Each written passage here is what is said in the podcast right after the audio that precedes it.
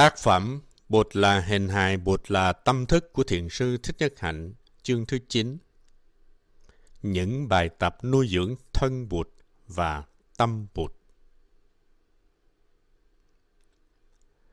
Đây là một số bài tập đơn giản mà chúng ta có thể thực tập để làm lớn mạnh sự hợp nhất giữa thân Bụt và tâm Bụt của chúng ta. Thiền hành Ý về muôn vạn nẻo, thiền lộ tâm an nhiên, từng bước gió mát dậy, từng bước nở hoa sen. Thiền hành là thiền khi đi. Chúng ta đi chậm lại, thư giãn và chịu nụ cười nhẹ ở trên môi. Thực tập như thế, chúng ta sẽ thấy khỏe và nhẹ nhàng hơn. Bước chân của ta là bước chân của những người an lành nhất trên trái đất này. Đi thiền thật sự là để đi mà không phải để tới. Đi chỉ để mà đi. Có mặt trong giây phút hiện tại và an trú vào mỗi bước chân của mình. Chúng ta phải buông bỏ tất cả những lo lắng, muộn phiền, không nghĩ về quá khứ, không tưởng đến tương lai, chỉ an trú trong phút giây hiện tại. Ai cũng có thể làm được điều đó, chỉ cần một ít thời gian, một ít chánh niệm và một ước muốn hạnh phúc là chúng ta có thể làm được.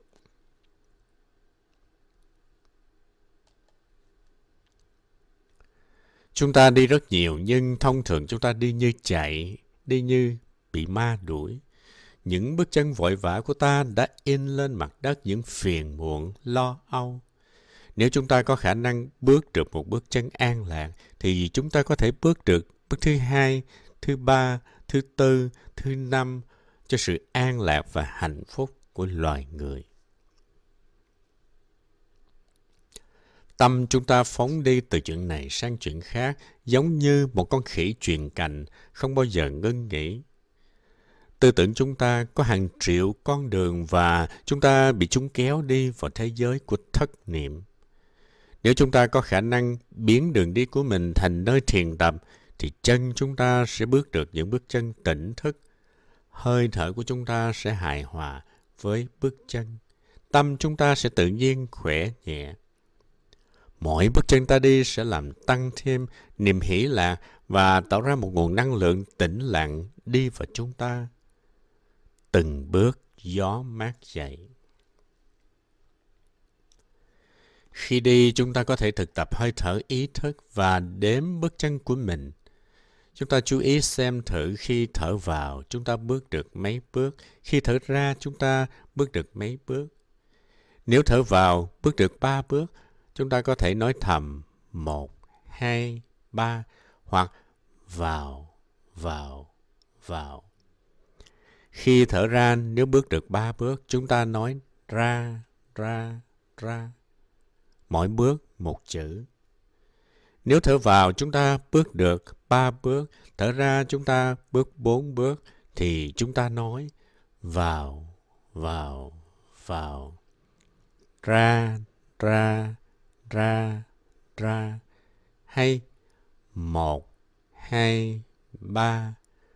Một, hai, ba, bốn. Chúng ta không nên ép hơi thở của mình, hãy để cho lá phổi của ta có đủ thời gian và không khí để thở. Chúng ta chỉ chú ý đơn thuần đến bước chân của ta. Chú ý là ta bước được bao nhiêu bước khi lá phổi của ta hít đầy không khí vào và bao nhiêu bước khi lá phổi của ta đẩy hết không khí ra. Chánh niệm về cả hơi thở lẫn bước chân của mình. Chánh niệm là chiếc chìa khóa của chúng ta khi lên dốc hoặc xuống dốc, số bước chân của ta cho mỗi hơi thở sẽ thay đổi. Hãy để cho hai lá phổi của ta lấy những gì nó cần. Đừng cố ép hơi thở hay điều khiển bước chân của mình. Chỉ cần quan sát cho sâu sắc. Khi mới bắt đầu thực tập, hơi thở ra của ta có thể dài hơn hơi thở vào. Có thể thở vào chúng ta bước được ba bước, thở ra chúng ta bước được bốn bước hoặc là hai, ba, nếu thấy thoải mái, chúng ta có thể thực tập theo cách này. Sau khi chúng ta đi thiền được một thời gian thì hơi thở vào ra sẽ bằng nhau. Ba, ba hoặc hai, hai hoặc bốn, bốn. Trên đường đi nếu muốn tiếp xúc với cảnh vật chung quanh bằng chánh niệm như trời xanh, mây trắng, núi đồi, chim chóc và cỏ cây, thì chúng ta dừng lại. Nhưng khi tiếp xúc với những thứ ấy, chúng ta vẫn tiếp tục thở chánh niệm. Chúng ta có thể giữ cho đối tượng quan chiếu luôn có mặt đó bằng hơi thở chánh niệm. Nếu không ý thức về hơi thở, thì sớm muộn gì những suy nghĩ của ta cũng trở lại và cỏ cây, chim chóc sẽ biến mất. Chúng ta phải luôn luôn nắm lấy hơi thở của mình. Khi đi, chúng ta có thể nắm tay một em bé. Em bé sẽ tiếp nhận định lực, sự vững chãi của ta và ta sẽ tiếp nhận sự tươi mát, hồn nhiên của em bé. Thỉnh thoảng em bé muốn chạy trước và đợi chúng ta đến nắm tay. Em bé là tiếng chuông chánh niệm nhắc nhở chúng ta rằng cuộc sống thật màu nhiệm. Ở làng Mai, tôi dạy cho người trẻ những câu rất đơn giản để thực tập khi đi thiền hành. Thở vào, ta nói trân quý, trân quý, trân quý. Thở ra, biết ơn, biết ơn, biết ơn. Tôi mong muốn các bạn trẻ tiếp xúc với sự sống, với xã hội, với đất mẹ một cách tích cực và lành mạnh. Sau khi thực tập vài ngày, chúng ta có thể thêm một bước cho hơi thở ra. Chẳng hạn như bình thường hơi thở chúng ta là 2, 2. Chúng ta kéo hơi thở ra dài hơn một chút mà không phải bước nhanh hơn và tập 2, 3 khoảng 4 năm lần. Rồi trở lại 2, 2.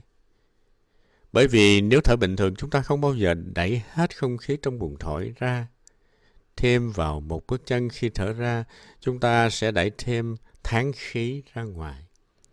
Tuy nhiên, chúng ta không nên duy trì quá lâu. bốn năm lần là đủ. Nhiều hơn có thể làm cho ta mệt. Sau khi thở như thế bốn năm lần, chúng ta hãy để cho hơi thở trở về trạng thái bình thường. năm mười phút sau, chúng ta có thể trở lại. Nhớ là thêm một bước chân cho hơi thở ra mà không phải cho hơi thở vào. Sau khi thực tập được vài ngày, buồn phổi có thể nói với ta rằng thay vì thở hai ba, chúng ta thở ba ba thì tốt hơn. Nếu thông điệp đó đã quá rõ ràng thì chúng ta hãy thở ba ba, nhưng cũng chỉ thở bốn năm hơi thôi rồi trở lại hai hai. Năm mười phút sau trở lại hai ba, rồi sau đó ba ba. Sau vài tháng phổi của ta sẽ khỏe mạnh hơn, máu huyết của ta sẽ lưu thông tốt hơn, cách thở của chúng ta sẽ được chuyển hóa. Đi thiền là trở về trong mỗi phút giây, trở về với giây phút hiện tại một cách sâu sắc, thì những tiếc nuối, muộn phiền của ta sẽ biến mất. Chúng ta sẽ khám phá sự sống với tất cả những màu nhiệm của nó. Thở vào, tôi đã về. Thở ra, tôi đã tới. Thực tập như vậy chúng ta sẽ không còn tán loạn nữa và ta sẽ an trú được trong giây phút hiện tại. Giây phút hiện tại là giây phút duy nhất để sống. Chúng ta có thể thực tập thiền hành bằng thơ. Trong thiền học Phật giáo, thơ ca và thực tập luôn đi đôi với nhau. Đã về, đã tới, bây giờ ở đây vững chãi thảnh thơi quay về nương tựa. Khi đi chúng ta hoàn toàn ý thức vào đôi chân của ta và mặt đất. Sự kết nối giữa bàn chân và mặt đất là hơi thở ý thức. Người ta nói phép lạ là đi trên mặt nước nhưng theo tôi đi an lạc trên mặt đất mới thực sự là một phép lạ. Mặt đất là một phép lạ, mỗi bước chân là một phép lạ. Đi từng bước trên hành tinh xinh đẹp này có thể mang đến hạnh phúc chân thật cho chúng ta.